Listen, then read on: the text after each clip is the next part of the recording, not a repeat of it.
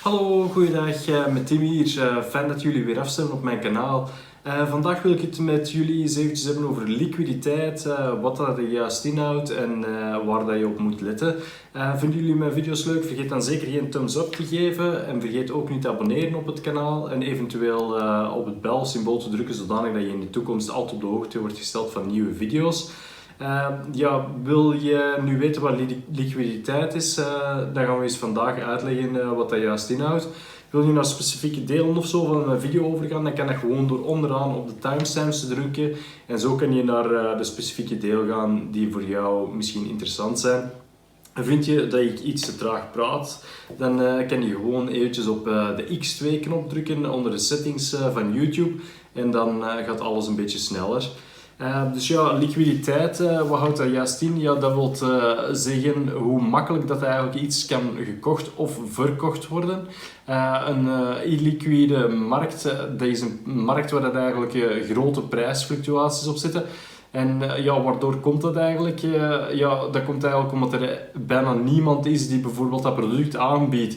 Dus als jij dat product wil kopen, ja, als er maar een paar verkopers zijn, dan is het moeilijker om eigenlijk je prijs juist te vinden en om daar uh, ja, um, een matchende koper eigenlijk te vinden die voor dezelfde prijs dat wilt verkopen of voor dezelfde prijs dat wilt kopen dan jij dat wilt doen. Wat is nu een voorbeeld van zo'n heel liquide markt? Uh, ja, bijvoorbeeld uh, gewoon cashgeld. Dat is heel liquide, omdat iedereen uh, wilt wel in cash uh, handelen en zo. Uh, en onder cash versta ik dan ook bijvoorbeeld stablecoins of zo, als we over crypto spreken. de grotere crypto's, zoals Bitcoin en Ethereum, die zijn ook redelijk liquide. Als we nu gaan kijken naar meer illiquide markten, dan, dan spreken we bijvoorbeeld over uh, exotische wagens, uh, real estate en zeldzame collectors items. ja, waarom is dat eigenlijk minder liquide? Um, ja, als je een exotische wagen hebt, die kan bijvoorbeeld heel veel waard zijn. je kunt daar bijvoorbeeld een koper voor vinden die heel veel ervoor wilt geven. Maar je moet even gaan zoeken achter die koper. En ja, dat is niet zo dat je zegt van ja, ik zit hier nou te koop, paf, en je hebt direct uh, iemand die die wilt kopen. Uh, ja, je moet dat de specifieke uh, forums doen. Je moet specifiek op zoek gaan naar mensen die op zoek zijn eigenlijk naar dat zeldzaam voertuig of dat zeldzaam voorwerp. Het is niet zoals bijvoorbeeld, ja, ik wil uh, eh, 100 euro wisselen voor uh, ja, zoveel bitcoin of zo, dan uh, kan je dat al heel langzaam, heel makkelijk wisselen eigenlijk. Um, wat is er nu nog mogelijk? ja, je kunt er bijvoorbeeld hebben dat, um, dat iemand bijvoorbeeld, dat jij zegt van ja, ik wil crypto kopen en je plaatst bijvoorbeeld een marktorder maar op dat moment kan je bijvoorbeeld hebben dat de prijs ineens uh, verschilt of zo. Dus dat je bijvoorbeeld uh, ineens een andere prijs krijgt uh, dan de prijs dat je op dat moment zag. En dat komt ook vaak doordat dat bijvoorbeeld ja, dat de markt eventjes verschuift en dat er meer aanbieders of minder aanbieders zijn die, uh, die die crypto voor die prijs aanbieden. Dus daarom ook dat ze zeggen van ja, plaats geen marktorder, maar plaats altijd een limietorder. Omdat je bij een limietorder eigenlijk zeg je van ja, ik wil alleen voor die prijs uh, of beter verkopen. En dan ga, dan ga je eigenlijk altijd wachten totdat er iemand is die het voor die prijs aanbiedt of beter. En dan pas ga je bijvoorbeeld verkopen of kopen. Terwijl je marktprijs zegt, dan zeg je van ja, ik wil het nu verkopen.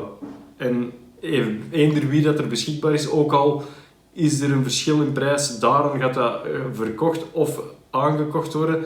Waardoor dat, dat kan zijn dat ineens je prijs volledig anders is eh, dan de prijs die je verwacht had. En vandaar dat ze ook altijd zeggen van ja, let op met die marktorders. Uh, probeer altijd een uh, te doen. Als je nu bijvoorbeeld ja, heel kleine aankopen doet, dan ga je niet zo rap hebben dat die prijs verspringt. Maar als je nu een grote aankoop doet of zo, dan kan het wel eens zijn dat die prijs uh, enorm scheelt. Um, ja, ik zeg nu maar iets bijvoorbeeld uh, om een voorbeeld te geven. ik wil vier aardappelen kopen. Ja, dan ga je al makkelijk vier aardappelen ergens kunnen kopen voor een bepaalde prijs.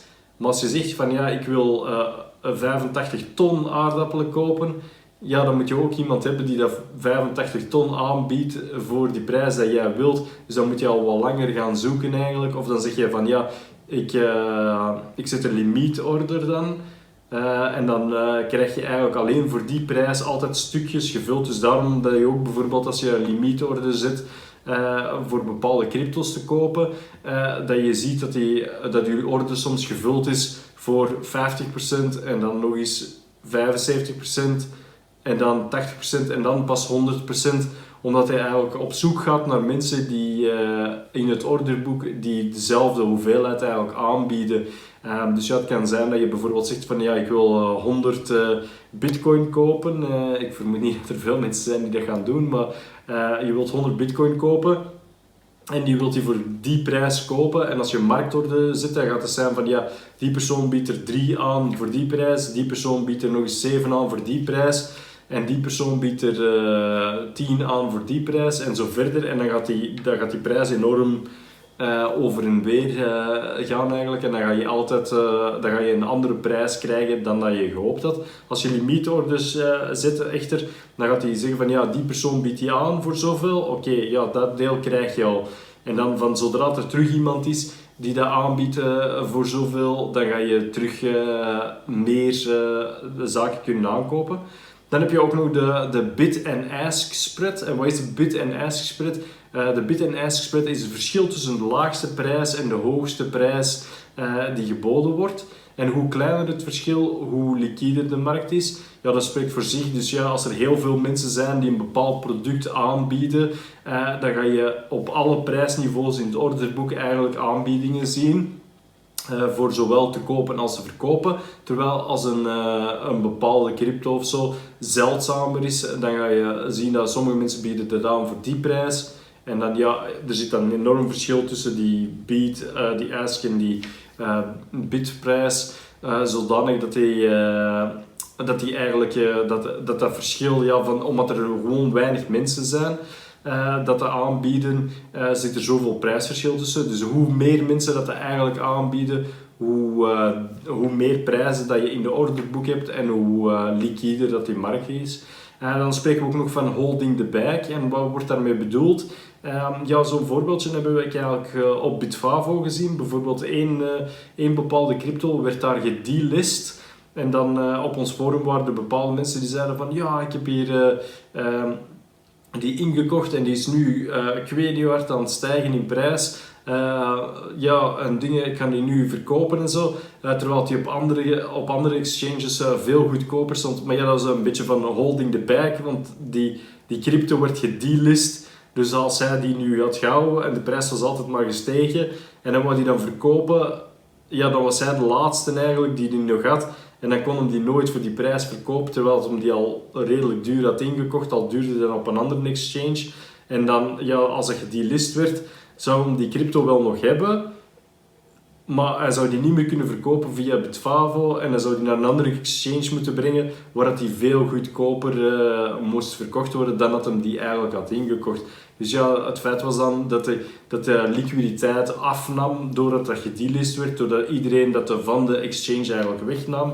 En dan leek het erop alsof dat die prijs duurder werd. Maar uiteindelijk was het ja, degene die het laatste de, nog vast heeft, die, die was holding the bag en die heeft die waarschijnlijk dan ook redelijk hoog ingekocht op, de, op Bitfavo. En die moet hij dan meepakken naar een andere exchange, uh, waar hij die dan toch uh, goedkoper zal moeten verkopen, omdat hij niet voor dezelfde prijs uh, daar ter beschikking stond.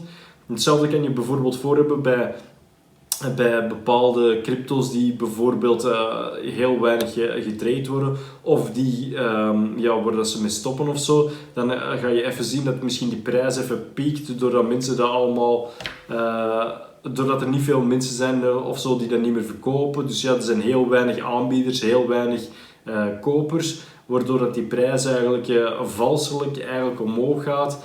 Uh, en dat jij bijvoorbeeld de laatste kan zijn en het aan niemand niet meer kan verkopen omdat er gewoon geen liquiditeit niet meer is.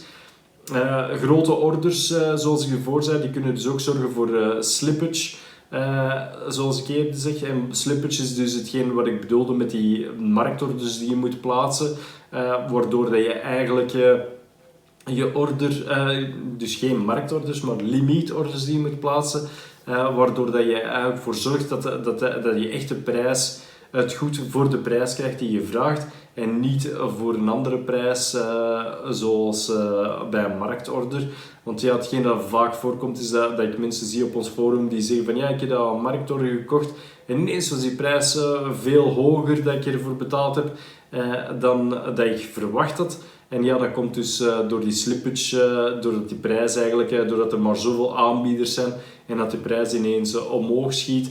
En als je dat met limietorder had gedaan, had je dat eigenlijk kunnen vermijden. Uh, dat was hetgeen dat ik uh, wou zeggen over liquiditeit. Uh, dus ja, let er een beetje mee op met die liquiditeit. Eh, dat er zeker genoeg liquiditeit op de, op de crypto's zit die je wilt treden. omdat een tekort in liquiditeit soms valselijk kan je laten denken dat iets veel in waarde is gestegen. Maar uiteindelijk ben jij de laatste die er nog mee zit met die crypto en die die niet meer kan verkopen. Uh, dus ja, als jij dat in tussentijd natuurlijk nog vlug kunt verkopen voor een hogere prijs, ja, dan heb je eh, natuurlijk veel winst gemaakt. Maar moest die, uh, die liquiditeit volledig afgenomen zijn en dus ja, alles weg zijn, ja, dan zit jij eigenlijk met, dat, met die bepaalde crypto nog in jouw bags en ben je eigenlijk de bagholder. En uh, ja, dan kan je eigenlijk er niks niet meer mee doen. Dan uh, moet je die wel uh, verkopen ofwel aan lage prijs, ofwel bestaat die crypto gewoon niet meer. En dan zit je gewoon met die crypto waar je niks meer mee kan doen. Ja, dat was hetgeen dat ik wou zeggen over liquiditeit. Dus ja, let er altijd op dat er een goede liquiditeit is. Dat kan je gewoon nakijken door naar CoinGecko of CoinMarketCap te gaan en daar onder de tapjes te gaan kijken en te zien van die bepaalde crypto wat de liquiditeit is. Alle cryptos in de top 100 die hebben een enorm goede liquiditeit, dus daar hoef je geen zorgen over te maken. Het zijn vooral die low cap gems uh, waar dat je eigenlijk een beetje moet opletten dat er zeker geen ehm, ja, rugpol is, dat, dat de mensen de liquiditeit volledig wegnemen en dat alles eigenlijk wegvalt. vonden jullie deze video leuk? vergeet dan zeker geen thumbs up. vergeet je ook zeker niet te abonneren en ik hoop jullie in de toekomst ook terug te zien. Wil je ook naar onze Discord server komen kijken om samen mee over crypto te praten? Dan kan dat door gewoon naar Discord teamvanullo.eu te surfen en dan kom je in ons Discord terecht. Daar kom je eerst in een verificatiekanaal terecht. In dat verificatiekanaal moet je eventjes, krijg je een privébericht met een captcha. Die captcha moet je invullen en dan kan je verder door naar de uiteindelijke server. Uh, moest je daar problemen hebben, kan je gewoon eens eventjes in dat tekstveld intypen van uh, ja, kan iemand mij helpen, laat mij eventjes binnen. En dan weet ik uh, dat je geen bot bent of zo en dan kan ik jou even binnenlaten. Fijne dag nog, dag!